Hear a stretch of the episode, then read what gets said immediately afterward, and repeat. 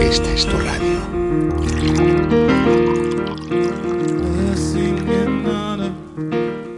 ¿Ya recibiste ese llamado de Dios para tu salvación? ¿Sabía que hay muchas formas como Dios usa a una persona? ¿Sabes que el Espíritu Santo va a usarte de algún modo? ¿Ya estás preparado para eso?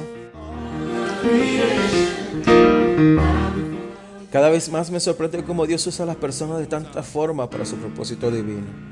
Agradezco a Dios a aquella persona que tiene el don de servir, a aquella persona que sirvió un vaso con agua, hasta aquella persona que ministró la palabra. Dios nos sorprende. Él usa a quien quiere y como quiere. Recuerdo el caso de aquel mendigo que buscando la forma como servir a Dios, sabiendo que su situación no le permitiría estar en púlpito y en tarima por su situación de calle, él encontró una forma de servir en la calle de donde vivía. A cada persona que pasaba le daban la espalda y le preguntaba, Señor, si usted muere hoy, ¿dónde cree que está? Un pastor cuenta que a su iglesia llegaron tres personas contando esa experiencia y desde ese momento conocieron a Cristo. El pastor decidió ir a esa calle, era la calle Raya Insigne a ver si ese mendigo aún estaba ahí. Ese mendigo estaba ahí y el pastor se acercó y el mendigo le quiso decir lo mismo. El pastor le interrumpió y le dijo, sí, sé que me vas a preguntar, si muero hoy, ¿dónde estaré? Y él dijo, estaré en el mismo lugar que tú, estaré en el reino de los cielos.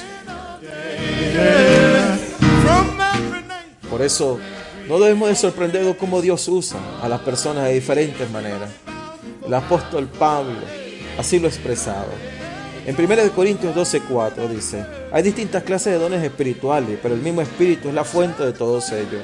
Hay distintas formas de servir, pero todos servimos al mismo Señor. Dios trabaja de manera diferente, pero es el mismo. Dios quien hace la obra en todos nosotros.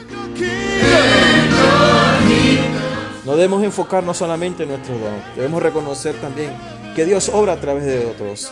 Es fácil para nosotros enfocarnos en nuestras pequeñas áreas de dones, ministerio u operaciones, y creer que aquellos que tienen otros dones, ministerio u operaciones, no están caminando realmente con Dios. El apóstol Pablo nos aclaró esto en 1 de Corintios 12:4.